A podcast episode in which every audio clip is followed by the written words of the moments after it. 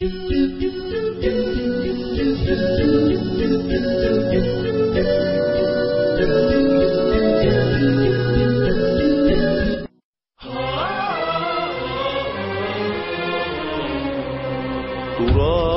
بوحي الكتاب المبين نغير وجه الزمان الحزين ونعزف لحن الحضارة نورا. ونرفع ظلم العدا والسنين ونشدو مع النصر يكبر فينا فداء الصلاة وشوق الحنين فهبوا رياح التغير هبت ولولوا بحبل الإله المتين.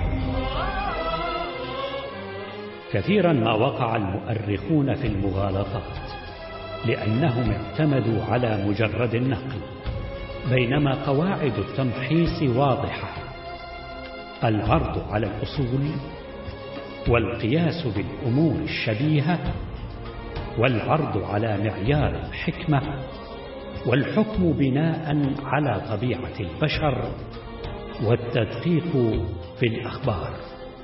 السلام عليكم ورحمة الله وبركاته. أهلا بكم ومرحبا مع رياح التغيير. برنامجنا نهدف من ورائه إلى رسم خطة لإعادة حضارة الإسلام من جديد. يشترك فيها الجميع.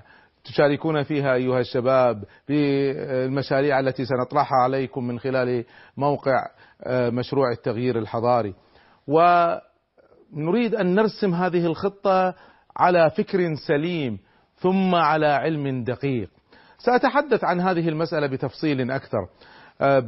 بداية المسألة هي أننا نضع الفكر السليم الذي تقوم عليه بناء يقوم عليه بناء الحضارات.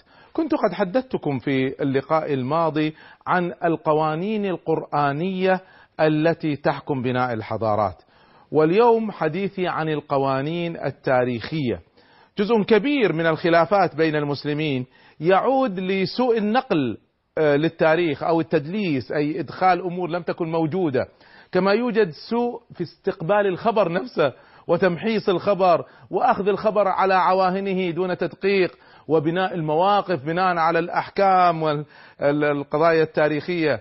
نحتاج لدراسة وتأصيل للفكر التاريخي مثلما لدينا ثراء وتنوع في السرد التاريخي. عندنا قصص تاريخية وأحداث تاريخية لكن تحليل للتاريخ قليل قليل للأسف. هذا الذي سأتحدث عنه. دعوني أعود إلى أولا المعادلة العامة التي يعني نحن نرسمها في خلال مشروعنا مشروع التغيير الحضاري.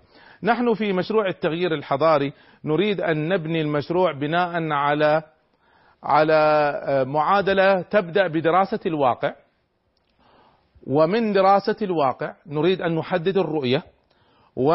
ونحدد الخطة التي ستنقلنا من هذه الرؤية إلى من هذا الواقع إلى تلك الرؤية.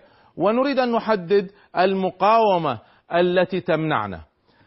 هذا هو التصور العام. في دراسة الرؤية نحتاج أن نحدد أمرين.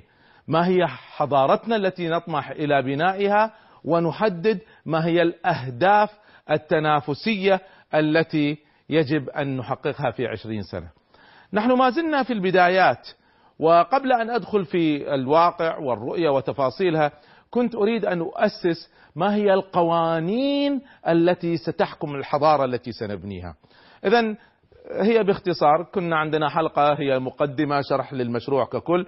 الحلقة السابقة كانت حول القوانين القرآنية التي تحكم الحضارات وحلقتنا اليوم عن القوانين التاريخية التي تحكم الحضارات. بعد ذلك سندخل في هذه الخطة بالتفصيل. فاصبروا معي قليلا. في هذه الحلقة هذه آخر حلقة في التنظير قبل أن ندخل في التخطيط. القوانين التاريخية. لا بد من التأمل في الأمم السابقة وفي السنن والقوانين التي حكمتهم. القرآن أشار إلى بعض القوانين التاريخية. يقول الله سبحانه وتعالى قل سيروا في الأرض ثم انظروا كيف كان عاقبة المكذبين. ويقول سبحانه قد خلت من قبلكم سنن فسيروا في الأرض فانظروا كيف كان عاقبة المكذبين. من هذه الآيات نجد تكرار في الأمر. الله يأمرنا مرة تلو المرة بالنظر بالتأمل بالتفكير بصيغ مختلفة. وهناك قاعدة في أصول الفقه تقول الأمر يفيد الوجوب. إذا في فعل أمر فمعناها الحكم واجب.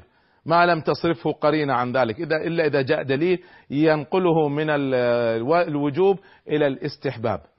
من هنا نعرف أن التأمل في سنن الأولين يتراوح إما واجب أو مستحب يتراوح بين الوجوب والاستحباب. نجد الأدلة تشير إلى وتكرر انظروا تأملوا في عاقبة المكذبين. في هذه دلالة أن أن الحضارات التي قامت قبل حضارة الإسلام ولم تقم على منهج الله أو على الأقل لم تستمر على منهج الله ماذا حدث لها؟ انهارت بسبب انحرافها عن منهج الله تعالى. قوانين القرآن كانت واضحة جدا قانون التداول، التدافع، الغلبة، النصر، التغيير، أما قوانين التاريخ فقوانين القرآن واضحة ثابتة لا تتغير. قوانين التاريخ التي سنتحدث عنها هي اجتهادات بشرية. الله سبحانه وتعالى قال انظروا هذا النظر يختلف حسب ذكاء الإنسان حسب قدرته على البحث حسب صبره على هذا البحث. استخراج قوانين التاريخ ليست بالقضية سهلة لكنها تتم بالتحليل الفكري وبالقواعد العلمية. كلما سرنا بمنهج صحيح كلما استخرجنا هذه القوانين بشكل أفضل واستفدنا منها بشكل أفضل. القانون الأول يقول الحضارات تقوم وتسقط وفق قوانين. القانون الأول يعود ويقول أن الحضارات تقوم وتسقط وفق قوانين. ماذا يقول هذا القانون؟ لا توجد قوانين خاصة لكل أمة لا توجد صدفة في التاريخ بل انماط تتكرر المؤرخين لهم كلمة جميلة هنا يقول التاريخ يعيد نفسه. يعني إيش يعيد نفسه؟ يعيد نفسه وفق القوانين الذي التي تحكمه. اذا هناك قوانين أصيلة ذكرها القرآن وهناك قوانين تركها ليستخرجها البشر بعقولهم من خلال التأمل في التاريخ. هذا القانون يعطينا الأمل يعطينا الأمل لأن أن أن النهضة اليوم متعلقة بالقوانين. شوفوا افهموا معي هذه المسألة خطيرة جدا. بما أن التاريخ تحكمه قوانين الذي يعرف القوانين إذا عرفنا هذه القوانين وطبقناها نهضنا. ومن خلال هذا التأمل سنجيب على مجموعة من الأسئلة الهامة اللي دائما الشباب يسألوني عنها ويسألون المفكرين عنها. لماذا تخلفنا رغم أننا أمة التوحيد؟ لماذا تقدم غيرنا على الرغم من كفرهم؟ متى نستطيع أن ننافس؟ متى نستطيع أن نقف في مصاف الأمم المتقدمة؟ فهذا القانون هو مفتاح للتفكير في كل القوانين الأخرى التي تحكم الحضارات. إذا خلوني ألخص هذا القانون الأول. قانون خطير جدا. قد خلت من قبلكم سنن. التاريخ تحكمه قوانين. الله سبحانه وتعالى يقول قد خلت مضت من قبلكم في الأمم التي سبقتكم سنن قوانين. فسيروا في الأرض فانظروا ابحثوا عن هذه القوانين. اذا ما في شيء اسمه صدفة في التاريخ. هناك قواعد هناك مقدمات تؤدي إلى نتائج. افعل كذا ستنجح افعل كذا ستنتصر افعل كذا ستصنع حضارة. لم تفعل هذا ستنهار. اليوم الأمة إذا لم تفهم هذه المعادلات ستسير عشوائي ستسير عشوائي. هذا يجرني إلى أن نفهم القوانين التي ما تجعلنا نسير بشكل عشوائي. ودعونا ندخل في القانون الرئيسي الثاني. قانون التاريخ الثاني من خلال تحليلي سببان لانهيار الحضارات. ليس سبب واحد. تأملت في الحضارات التي سقطت. الدولة الساسانية الرومانية الأسبانية غيرها. تأملت فيها. وجدت سببين وليس سبب واحد. وهذا يمكن بتحليلي كثير من العلماء ذكروا سبب واحد. وفي ظني أن هذا خطأ. وسأذكر لكم لماذا هو الخطأ هذا. سببين لانحطاط. أو لانهيار لانهيار الحضارات. السبب الرقم واحد هو الانحطاط الأخلاقي وخاصة الظلم خاصة الظلم.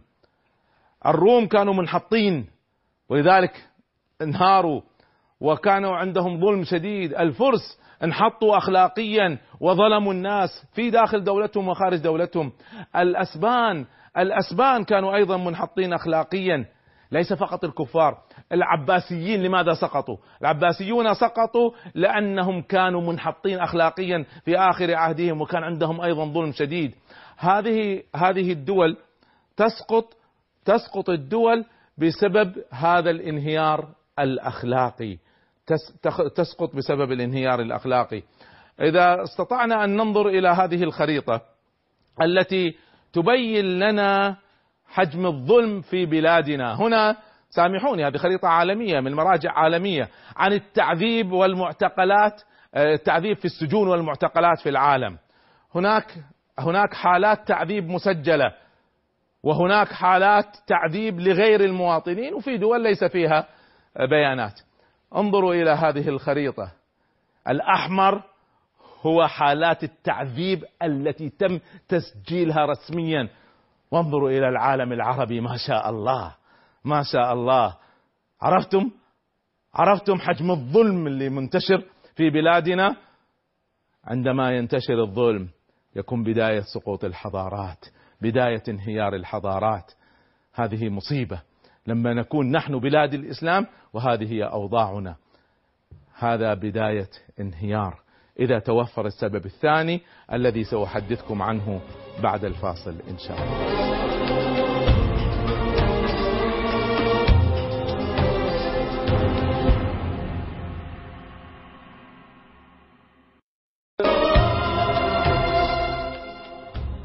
أهلا بكم ومرحبا مرة أخرى مع رياح التغيير.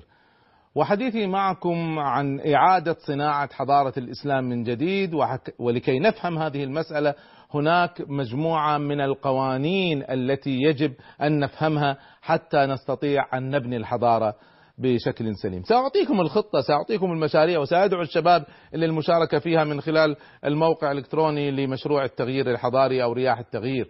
لكننا لابد أن نفهم الفكر الذي سنقوم عليه ببناء هذه الحضارة. وتحدثنا عن القوانين القرآنية في حلقة ماضية وحلقتنا هذه عن القوانين التاريخية. التاريخ تحكمه قوانين هكذا يقول القرآن. وبدأت معكم بأحد هذه القوانين. هناك قانون يحكم بناء الحضارات وسقوط الحضارات. هذا القانون يقول باختصار أن هناك سببين رئيسيين لسقوط أي حضارة. هناك حضارات انتهت اندثرت الفرعونية الساسانية الرومانية. انتهت هذه الحضارات الإغريقية. كيف انتهت؟ سببين وليس سببا واحدا. كثير من مؤرخينا آه، والمفكرين والمصلحين تكلموا عن السبب الأول وهو الانحطاط الأخلاقي. طيب إذا فكرنا في هذا هم كانوا منحطين اخلاقيا. مع ذلك ما سقطوا. ظلوا ألف سنة. الفرس دولة ساسانية أكثر من ألف سنة وكانوا خلالها منحطين أخلاقيا ولم يسقطوا. وهذا السبب على فكرة بعض الشباب لتحليلهم تحليل خاطئ. يقول أمريكا جاهزة للسقوط بسبب أنها السبب الأول الانحطاط الأخلاقي والظلم. صحيح لكنها لا تكفي لأن هناك سبب آخر. هناك سبب آخر. السبب الثاني لسقوط الحضارات أن تحدث مواجهة مع قوة خارجية. يعني الدولة التي فيها انحطاط أخلاقي تترنح لكنها تبقى. متى تسقط؟ عندما تأتي قوة خارجية فتدفعها. إذا كانت هذه القوة الخارجية التي جاءت أسمى أخلاقيا من الحضارة المترنحة هذه فستنتصر القوة الخارجية وإن كانت أقل عددا. هذا الذي حدث لما خرج المسلمون بأعداد قليلة خرجوا بأعداد قليلة وهجموا على الدولة الساسانية وعلى الدولة الرومانية. كانت منحطة أخلاقيا لفترة طويلة لكن لم تسقط لم تسقط. فلما جاءت القوة الإسلامية فزعزعتها سقطت. نفس الشيء حدث في دول المسلمين في الأندلس في فترة الطوائف. دولة مسلمة لكنها منحطة أخلاقيا سامحوني. عايشين على الجواري وعلى الترف وعلى كذا والصراعات والخلافات والخيانات بينهم. وفي نفس الوقت كانوا على استعداد للتعاون مع عدوهم ضد بعضهم وكان الظلم منتشر فيهم. وفصلت هذا في كتابي عن تاريخ الأندلس كيف كانت دولة الطوائف أو دويلات الطوائف في استثناءات لكنها نادرة ضعيفة. فلذلك بأي مواجهة خارجية لما جاءت إيزابيلا وفرنداد هجموا عليهم سقطوا سقطوا. فإذا كانت القوة الخارجية أقوى ماديا ستسقط الحضارة المترنحة. وإن كانت أقل ماديا لكنها أقوى أخلاقيا أيضا ستسقطها.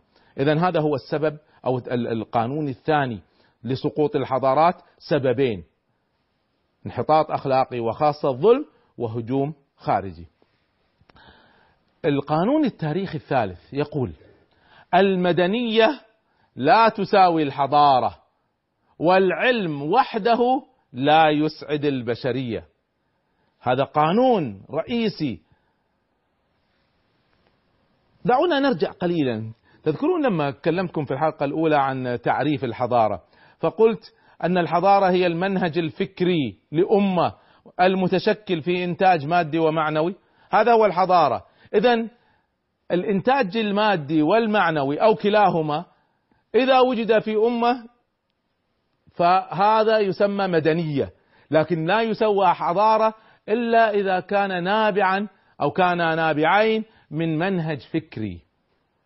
فكر مع إنتاج مادي ومعنوي هذا حضارة.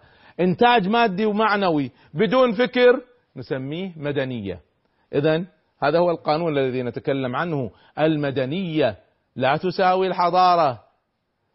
فسنرجع إلى الجزء الثاني. العلم وحده لا يسعد البشرية بس نبدأ بهذا. إذا إذا كان الإنتاج المادي والمعنوي إذا كان كلاهما نابعين من منهج فكري فهي حضارة. إذا لم يكونا فهي صور لا أساس لها. ولذلك اقتباس هذه الأشكال اقتباس هذه الصور يعبر عن المدنية لكنه لا يعبر عن الحضارة وكثير ما تكون منزوعة في جوهرها بل أحيانا تكون منزوعة من الأخلاق يعني إحنا عندنا في بعض بلاد العرب والمسلمين وخاصة بلاد الخليج تلقى بعض الدول تتفاخر بحجم المباني ولا حجم الترفيه ولا ما هي هل هذه حضارة؟ أعطيني شوية مليارات أجيب لك أحسن جسور في العالم وأحسن مباني وأحسن متاحف واجمعها في مكان واحد. هل هذه حضارة؟ هذه ليست حضارة. هذه صور هذه أشكال هذه مدنية. المدنية لا تساوي الحضارة. فهذا هو الجزء الأول من القانون. الجزء الثاني يقول العلم بلا أخلاق نقمة. العلم بلا أخلاق نقمة. هل يمكن أن يقوم من يملك اخلاقا كريمة بصناعة أسلحة دمار شامل أو أسلحة بيولوجية يعني تنشر الموت بين الناس. ما يمكن ما يمكن أن يصنع قنبلة هيروشيما ولا قنابل نووية. لا يمكن أن يصنعها إنسان عنده أخلاق. فالعلم سبحان الله بدون قيم نقمة يكون على البشرية. نقمة على البشرية لما يكون العلم بهذه الصورة.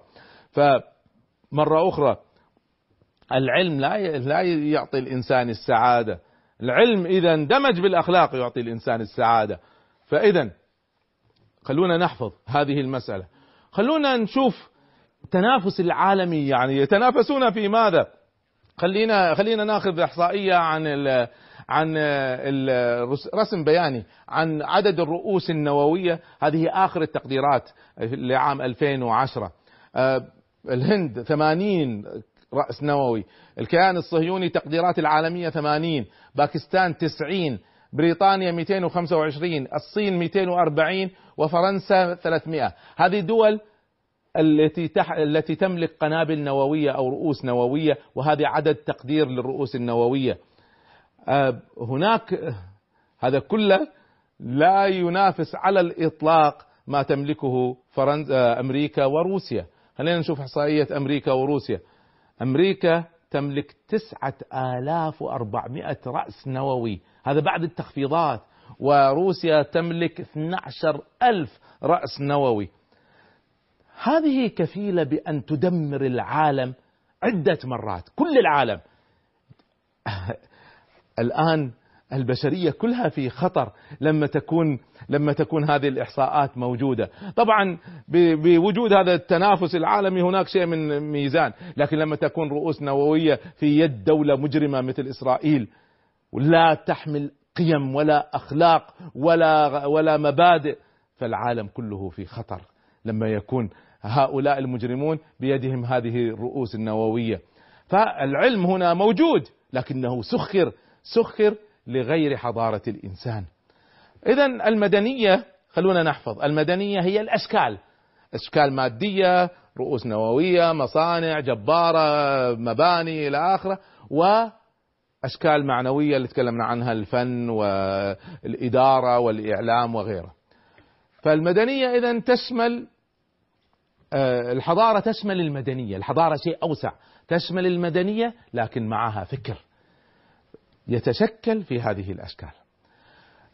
في زماننا هذا الذي نعيشه وخاصة في بلاد المسلمين انشغل الناس بالمدنية انشغلوا بالأشكال عن التركيز على الفكر على المنهج الفكري الذي يشكلها كثير من الدول العربية تملك شبكة طرق محترمة لكن ما تملك شعب يحترم المرور وقوانين في هذه الطرق. تملك مباني شاهقة بالملايين لكن هذه المباني تم إعادة جدولة ديونها قبل افتتاحها. تملك مكتبات أحيانا بعض الدول العربية مكتبات تتفاخر مكتبات من من من أكبر وأثرى مكتبات العالم بينما الشعوب لا تقرأ وأحيانا حتى لا تكتب. دول تنفق مليارات على السلع ولا تنفق عشرها على الأبحاث العلمية. التجربه الشيوعيه كانت مثال واضح على مدنية دون فكر، أيام الاتحاد السوفيتي حيث كانت الشيوعية تشكل تجربة مدنية ضخمة، من الناحية المدنية كانت تجربة عظيمة ضخمة، هم أول من أطلق انسانا إلى الفضاء. كان لهم ذراع قوي في تطوير الطاقة النووية في العالم، لكنها كانت حضارة مبنية على الإلحاد، على الطغيان، حتى قال ستالين قولته المشهورة قتل شخص جريمة لكن قتل مليون شخص مجرد إحصائية. ولذلك هذه هذه الحضارة الشيوعية هذه إذا سميناها حضارة لم تصمد أكثر من سبعين سنة في صراعها مع الرأسمالية والسبب أنها قامت على ظلم وقامت على منهج منحرف. فإذا هذه مبادئ في فهم الحضارات مبادئ العلم. لا يصنع سعادة للبشرية. والإنتاج المادي ليس هو الحضارة. أنا أتمنى بعض حكام المسلمين الذين الآن يتنافسون في الأشكال في المباني والكذا أن لو بنوها على فكر صحيح لبنوا معها حضارة. أما أن تستوردوا الأشكال يمين ويسار جيبوا لكم مهندس كوري ولا مهندس ياباني يبني لكم بناية عالمية ولا كذا وتظنون أن هذه حضارة هذا وهم. هذه مدنية ولا تصمد في الصراع الحضاري. الصراع الحضاري لا يقوم إلا على فكر والصراع الحضاري يصمد عندما يكون الفكر صحيح. أما الأشكال فهي نتائج للحضارة. فهذا كان قانوننا الحضاري أو التاريخي الثالث. قانون الرابع أحدثكم به بعد الفاصل إن شاء الله.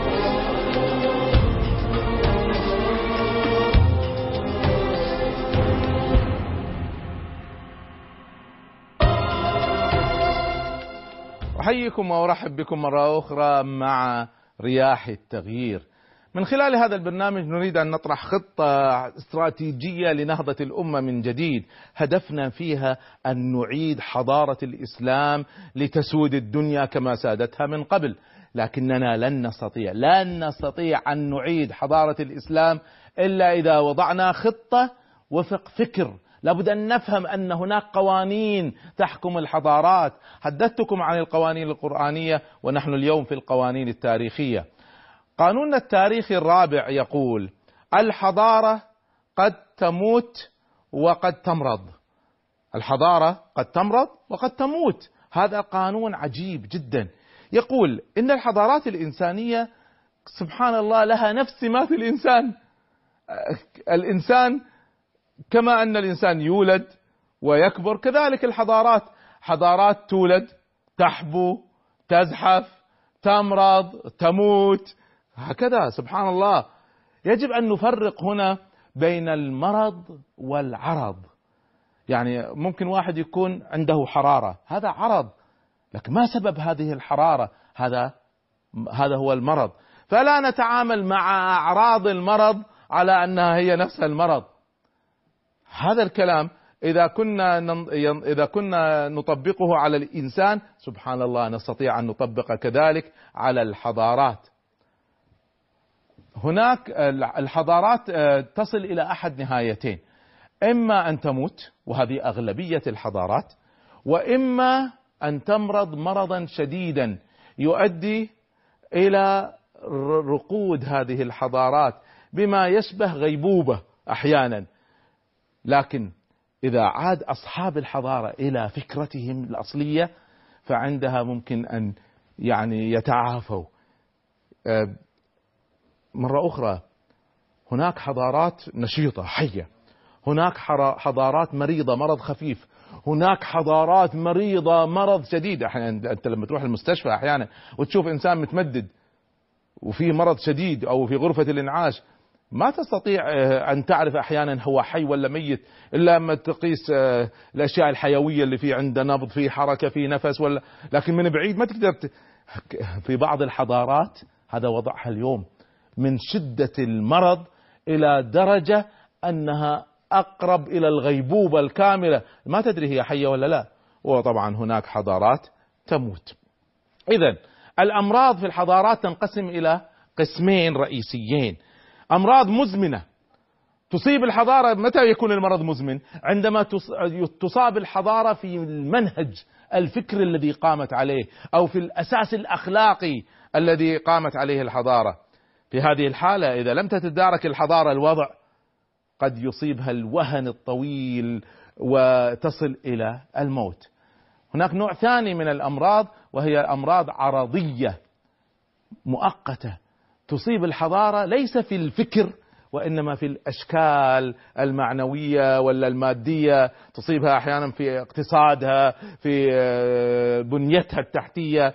طبعا بهذا في هذه الحالة لا شك الحضارة تضعف غير أنها في الغالب لا تموت. لا تموت الحضارة بسبب بسبب المشكلة المادية. ما تموت الحضارة إذا كان مشاكلها مادية. تموت إذا كانت المشكلة فكرية. اذا هذه الأمراض حتى العرضية هذه إذا تم تجاهلها لفترة طويلة ممكن تتحول إلى أمراض مزمنة وعندها ممكن تموت الحضارة بسببها وتندثر. اذا أمراض الحضارة قد تكون على شكل فكر، على شكل مناهج أو مدارس فكرية منحرفة، أو قد تكون على شكل انحلال أخلاقي، أو قد تكون على شكل خضوع وخنوع لحضارات وثقافات أخرى طبعا في هذه الحالة أفضل الحلول في مواجهتها هو ما نسميه المناعة الحضارية. وسأتكلم في قانون خاص عن المناعة الحضارية. كل ما كم الإنسان إذا زادت مناعته يستطيع أن يقاوم الأمراض. كذلك الحضارات شيء عجيب. هناك شيء اسمه مناعة حضارية. الحضارة التي عندها مناعة تستطيع أن تقاوم الهجوم عليها. اللي ما عندهم مناعة يمرضوا بسرعة. سأرجع إلى موضوع الحضارة المناعة. أريد أن أشير إلى بعض الإشارات هنا. أخطر ما يصيب أي حضارة أخطر شيء هو الفكر. إذا تأثرت الحضارة فكريا إذا بدأ الفكر ينحرف مرة أخرى ما هي الحضارة فكر؟ الحضارة فكر يتشكل في إنتاج مادي ومعنوي. فإذا أصيبت في فكرها أصيبت في مقتل. إذا بدأ بعض أصحاب الفكر المنحرف ينشرون أفكارهم هناك بعض العلماء ماذا قالوا؟ اعتزال أصحاب الأفكار المنحرفة نعتزلهم. هذا صاحب بدعة خلينا نعتزله. هذه المنهجية منهج اعتزال أصحاب الفكر المنحرف منهج غير مجدي هذه الطريقة غير مجدية. الحوار مع أهل العلم وأهل الحكمة هو الذي يحجم الأفكار المنحرفة. أما اعتزال العلماء المنحرفين هؤلاء ينشروا فكرهم أنتم ما تدرون. وحتى يصبح بين العامة وأنتم لا تعلمون. بعض العلماء اليوم اليوم يعني حتى أصابني أنا شيء من هذا. مرة واحد من من العلماء الله يغفر له اعتبرني من أصحاب الأفكار المنحرفة. وهو لم يلتقي معي يوم من الأيام. فأرسلت إليه أطلب منه أن نجلس لنتحاور. فكان الرد الذي أرسله لا أجلس مع أصحاب البدع. انت ما سمعت مني. اعتبرني صاحب بدعه تعال اهديني فالاعتزال هذا منهج ليس بالسليم. فبعض بعض العلماء أيضا يستعمل منهج آخر. بعض العلماء يتحدث عن الأفكار المنحرفة بالعاطفة. بدون ما يفندها بالدليل والمنطق والبرهان. فلما يتكلم عنها بعاطفة يقول هناك من يقول كذا وهذا انحراف وضلال وخطر ويا ويلهم. طب أنت ما رديت. فماذا يفعل؟ هو في الحقيقة قاعد ينشرها بدل أن يواجهها. اذا هذه بعض التصرفات التي نجدها وهذا من ال... أنا قاعد أتكلم عن هالقضايا هي قضايا ك... كأنها قضايا شكلية هي ليست شكلية.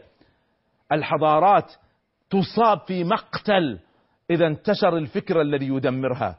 وهذا جزء من الذي أصاب حضارة الإسلام لما ظهرت بعض الأفكار المنحرفة وتعامل معها بعض علمائنا بعدين ازداد عددهم مع الأيام حتى صار أغلب علمائنا بالإعتزال واعتبارهم منحرفين، ماذا حدث؟ انتشرت هذه الأفكار حتى صارت لها دول، حتى صارت لها دول، فإذا دعوكم من هذا المنهج. الحجة تواجه بالحجة والدليل بالدليل ولن يشاد هذا الدين أحد إلا غلبه وحجة الله بالغة. الحضارات الموحدة المؤمنة إذا ظلت على توحيدها فتظل عندها مناعة مناعة من الموت. لكن مهما أصابتها من أمراض عضال فتبقى تبقى حية. خلنا نعطي مثال. أمة المسلمين التوحيد ما زال موجود والحمد لله القرآن بقى على صفائه والأحاديث تم تصفيتها وعرفناها فالأصل موجود والتوحيد موجود. هنا أصاب الأمة مرض شديد. أشار إليه النبي صلى الله عليه وسلم باسم الوهن مرض اسمه الوهن. ما هو الوهن يا رسول الله؟ قال حب الدنيا وكراهية الموت. هذه من الأمراض التي تصيب الحضارة الموحدة الموحدة وتمرضها لكنها لا تقتلها. ما دام التوحيد ما زال قائم. ما الذي ممكن أن يقتلها؟ تعرفون شيء غريب. الذي يقتلها هو الظلم. الظلم يقتل الحضارة حتى لو كانت موحدة. يقول شيخ الإسلام ابن تيمية رحمه الله تعالى إن الدولة الظالمة تزول ولو كانت مؤمنة.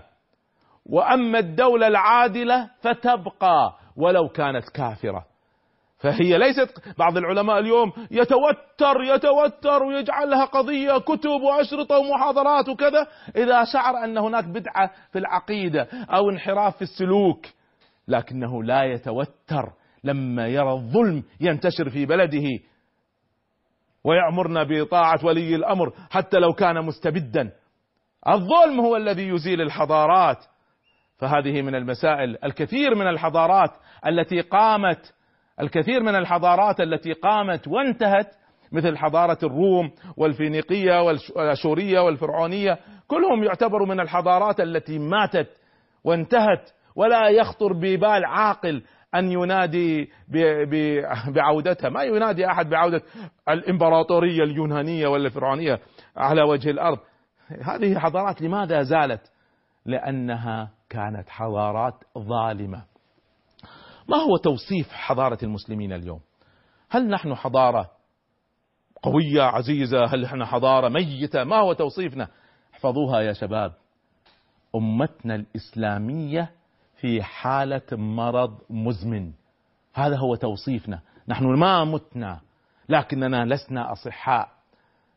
إذا تم علاج هذه الحالة المرضية الخطيرة فالحضارة الإسلامية ستسترد عافيتها وستعود وهي الحضارة القادمة. لا محالة. كل الدراسات الغربية الاستراتيجية تشير إلى ذلك إشارات قوية. ليس هذا لأننا شعب الله المختار أو لأننا نملك العرق السيد. لا. وليس لأن بلادنا تعمل بجد وإتقان وإحسان كلا. لكن لأننا نملك المنهج الكامل القويم. وما زال بين أظهرنا من ينصر هذا الدين حين تدخل علينا أفكار خارجية حين تدخل على حضارتنا هذه الأفكار الخارجية بشكل مؤثر وقوي إلى درجة أنه يفصل بين أهل الحضارة الإسلامية وأصولهم الفكرية عندها ماذا يحدث؟ تكون الحضارة مريضة وتتوقف شدة مرضنا على شدة انفصالنا. كل ما ابتعدنا عن منهج الله زاد المرض. وإذا زاد تأثير هذه الأفكار المنحرفة علينا تختفي الأفكار الأصيلة شيئا فشيئا وعندها عندما تختفي عندما يختفي التوحيد عندما لا يتمسك الناس بالتوحيد فعندها تكون الحضارة الإسلامية قد ماتت. فهذا هو قانوننا الرئيسي الرابع. سأحدثكم بعد الفاصل عن قانون تاريخي رئيسي. قانوننا الخامس يتحدث عن المناعة الحضارية. كيف نزيد من مناعتنا لنستطيع أن نقاوم الأمراض؟ عندها نستطيع أن نتعافى من جديد لكن هذا بعد الفاصل إن شاء الله.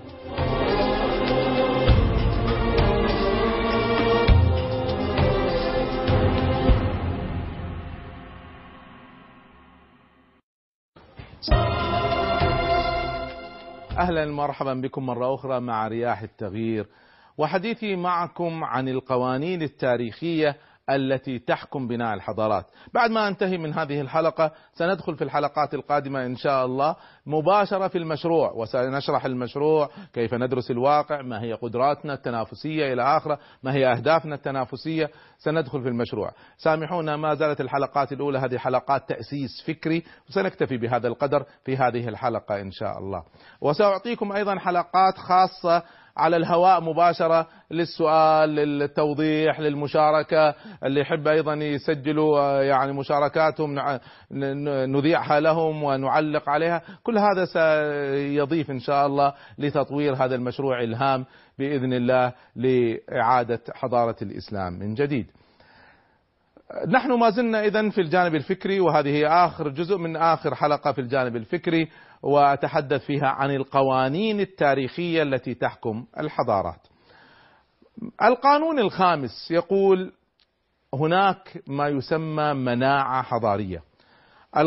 القانون يقول المناعة الحضارية تحمي الحضارة من الاندثار أو الدور أو الذوبان. فإذا لماذا هناك حضارات ماتت؟ لأن ما كان عندها مناعة. انتهت المناعة فأكلتها الأمراض فماتت. لماذا هناك حضارات صامدة؟ لأن ما زال عندها مناعة. لماذا هناك حضارات مريضة؟ لأن عندها مناعة لكن جهاز المناعة ضعيف. سبحان الله كالإنسان. عادة عند ولادة الحضارة تبدأ كما ذكرنا بالفكر. فتبدأ فكرة. قد تكون فكرة صحيحة قد تكون فكرة منحرفة. ثم يبدأ تمحيص الفكر. يبدأ تمحيص الفكر ويبدأ النقاش حول هذا الفكر. بعض الناس تنفيه بعض الناس تثبته تبدأ ردود عليه تبدأ شبهات يرد على الشبهات تعديل المسار. حتى إذا كان فكر جيد يصبح على أحسن وأجود وجوهه. أما إذا كان فكر منحرف فيبدأ ينخر من الداخل. إذا انتقل الفكر إلى عامة الناس. ليس فقط للذين أسسوه ليس فقط للنخبة. إذا انتقلت الفكرة أو الفكر الذي قامت عليه الحضارة إلى عامة الناس فطبقوه فهنا الحضارة تكون انتقلت من التأسيس إلى ريعان الشباب وقمة القوة والمناعة والنضج. وتزداد المناعة الحضارية احفظوا هذا تزداد المناعة كلما زاد فهم عامة الناس للفكرة للمنهج. أما إذا ابتعد الناس عن المنهج الفكري أو تعاملوا على أنه من المسلمات فهنا تولد فرصة لدخول أفكار خارجية. إذا خليني ألخص لكم ماذا أقصد هنا. دعوني أعرف ماذا, ماذا أقصد بالمناعة الحضارية. تعريفي للمناعة الحضارية هو أولا مدى صواب الفكرة ومدى انتشارها بين أتباع هذه الفكرة. اذا المناعة الحضارية تساوي منهج فكري قوي وواضح ليس للخاصة ليس للمفكرين وإنما للعامة. زائد إيمان العامة بهذا الفكر وفهمهم وتطبيقهم لهذا المنهج. فإذا فكر ينتشر ويطبق تطبيق العامة لهذا المنهج. هنا تكمن القدرة الحضارية على تجاوز أمراض الحضارة. إذا المناعة الحضارية تعمل كما يعمل جهاز المناعة في جسم الإنسان. لما تدخل على جسم الإنسان بكتيريا أو فيروسات داخل هذا الجسم فيبدأ جهاز المناعة يتحرك. إذا خلونا نحفظ. ما هي المناعة؟ هي مدى صحة الفكر مدى جودة الفكر ومدى انتشار المنهج الفكري الذي قامت عليه الحضارة بين جميع طبقات الأمة من العامة عامة الناس والخاصة المفكرين والسياسيين وغيرهم. ومدى قدرة هذا الأساس الفكري على تحمل الهزات والزلازل. إذا من جزء من المناعة الفكرية أن يكون المنهج الذي قامت عليه الحضارة منهج صحيح موافق للفطرة. لكن مما يضعف المناعة هو ما يعرف بفكر الخاصة وفكر العامة. فكر للمفكرين والباحثين والمختصين وفكر للعامة بين الناس. على فكرة الدولة الدول الاستبدادية هذه ما تملك فكر أصلا. فبالتالي يحرك الناس بالترغيب والترهيب. أنا كنت مرة واحد من المسؤولين الكبار يسألني ما رأيك بالذي جرى في العالم العربي؟ قلت له أسمع ألخص لك إياها بشوية قواعد بسيطة جدا. في الجمهوريات تحدث ثورات في الملكيات يحدث تطور لا تحدث ثورات. في الجمهوريات يستعمل الترهيب في الملكيات يستعمل الترغيب. لكن في كل الحالتين في الغالب ما في فكر. ما في فكر. طيب وين المفكرين والعلماء؟ للأسف عايشين بين بعضهم. أنا حضرت بعض جلسات المفكرين يتكلمون بينهم لكن فكرهم هذا لم ينتشر عند الناس لم يصل إلى عامة الناس. إذا لم ينتشر الفكر بين عامة الناس فعندها تكون الحضارة ضعيفة. وتضعف الحضارة بشكل آخر حين تصطدم الحضارة بأفكار خارجية. والعامة يكونوا مفتقرين لفهم المنهج الفكري لحضارتهم. ففي هذه اللحظة ستجد أن العلماء والمتخصصين سيواجهون الفكر بقوة وعقلانية. إذا صار هذا لن يتأثر الناس بهذه الأفكار. وستجد أن عامة الناس مذبذبين مذبذبين كل ما كان الفكر واضح وسهل كانوا متحمسين له عندها صمدوا وإلا سيتاثروا ويتحمسوا للفكر الدخيل في بعض الأحيان. اذا هذا القانون يجعلنا نركز خلاصة الكلام. لازم يكون فكرنا صافي لازم نصفيه. ولازم نركز على نشر الفكر المنهج الفكري للحضارة الإسلامية بين كل طبقات الأمة. ما يقتصر فهم المنهج والاقتناع به على العلماء والمفكرين والخاصة فقط. فمن الأمور التي راح تعيننا على على الصمود على مناعتنا معرفة مدى مناعتنا الفكرية هو أن نقيس هل نحن كم ذبنا في الحضارات الأخرى؟ المنافسة. لو رجعنا إلى عصور الضعف والانحطاط سنرى هذا. سنرى أن إحنا ذبنا في الحضارات الأخرى. وكلما ذبنا في حضارة هذا دليل على ضعف أو انعدام المناعة الحضارية. خليني أعطيكم مثال يوضح ما أقول. خذوا ما حدث ما حصل للمغول. المغول احتلوا العالم الإسلامي قبل عدة قرون. كانت عندهم قوة عسكرية ضخمة جدا. كانوا هم المنتصرين. على الأقل إلى معركة عين جالوت كانوا هم المنتصرين سيطروا على العراق والشام وفارس وإلى آخره.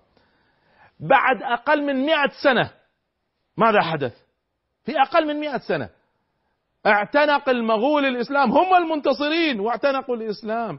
والسبب؟ أنهم ما كان عندهم مناعة ما عندهم فكر صار تحولوا من أعداء للإسلام تحولوا إلى مدافعين عن الإسلام وبالذات في شبه القارة الهندية حين صنعوا إمبراطوريات إسلامية عظيمة جدا. إذا لماذا حدث لهم ذلك؟ أن ما عندهم مناعة. نحن اليوم نحن اليوم حتى لو كان عندنا قوة عسكرية ضخمة جدا مع ذلك لن نكون حضارة. حضارة ليست قوة عسكرية الحضارة فكر. والمناعة من الذوبان في الحضارات الأخرى هي بإيمان الناس بهذا الفكر. إذا المناعة تأتي من عدة عوامل. رقم واحد وجود فكرة حضارية قوية. وهل توجد في الدنيا فكرة حضارية أقوى من الإسلام إذا كان الإسلام صافي؟ هي المشكلة اليوم أن الإسلام دخله دخن. عادات تقاليد أفكار منحرفة تاريخ مزور دخل علينا. ودخلت علينا بعض الأفكار. سنتحدث عن قضايا الفكر والمشاكل الفكرية في حلقة خاصة.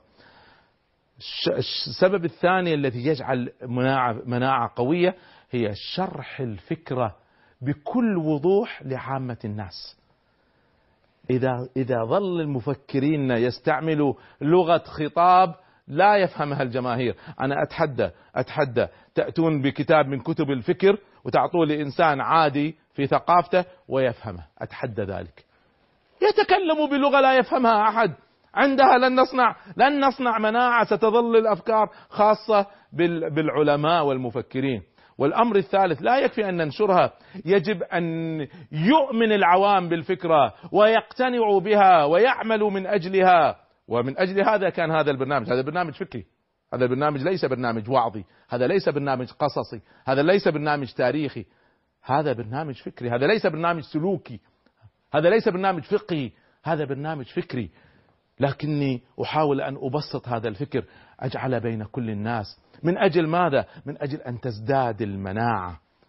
وتزداد المناعة أكثر عندما تكون هناك حرية فكرية. مناقشة الفكرة دون الحجر على أي رأي أو تشكيك في أصل الفكرة. هذا سيساهم في تطوير الأفكار سيساهم في تطويرها. لو فعلنا هذا ستكون أفكارنا قوية. العلماء اليوم اللي بعض العلماء أنا أتكلم عن بعض علماء الدين الرئيسيين في الأمة يدعو إلى الحجر على الفكر يدعو إلى اعتزال أصحاب البدع وغيرها من هذه المصطلحات. ماذا يحدث يا سيدي الكريم؟ هؤلاء سينتشروا بين الناس وأنت تبقى في برجك العاجي. الفكر يواجه بالفكر الحجة تواجه بالحجة المنطق يواجه بالمنطق. هكذا نستطيع أن ننشر فكر صحيح ونحجم الأفكار المنحرفة وننشر مناعة بين الأمة. وإلا فأبشروا بأمة مريضة. أنا عندي قناعة عميقة أصيلة أن هذا الدين حق وأن حجة الله بالغة وأنه لن يشاد هذا الدين أحد إلا غلبة. لكن أيضا عندي مرارة شديدة أن فكرنا الإسلامي أصابه دخن وصارت فيه أفكار ليست صافية. وعندي مرارة أشد أن الفكر صار بين الخاصة ولم ينتشر بين عامة الناس. من أجل هذا كان هذا البرنامج. أكتفي بهذا القدر من التنظير الفكري وفي الحلقات القادمة بإذن الله. سأدخل معكم في معادلات التغيير وخطة التغيير ومنهجية التغيير. ندرس واقعنا نخطط لمستقبلنا نجعل خطة لها توقيت وأدوار ومشاريع نفهم المقاومة وعندها نصنع إن شاء الله مشروع التغيير الحضاري الذي سأدعوكم للمشاركة في مشاريعه لنبني معا حضارة الإسلام من جديد ونسود الدنيا من جديد. وليس ذلك على الله بعزيز. شكرا لحسن متابعتكم. نلتقي في حلقة قادمة بإذن الله. والسلام عليكم ورحمة الله وبركاته.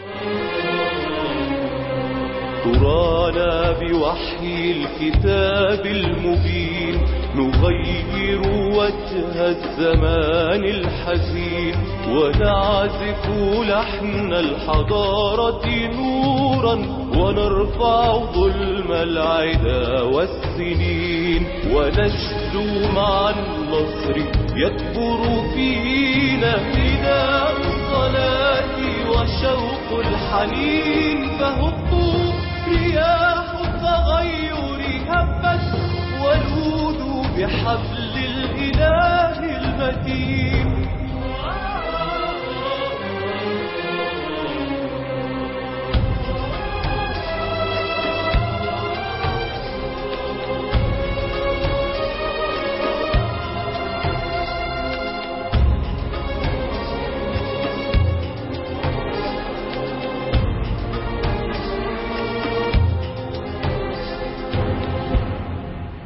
you.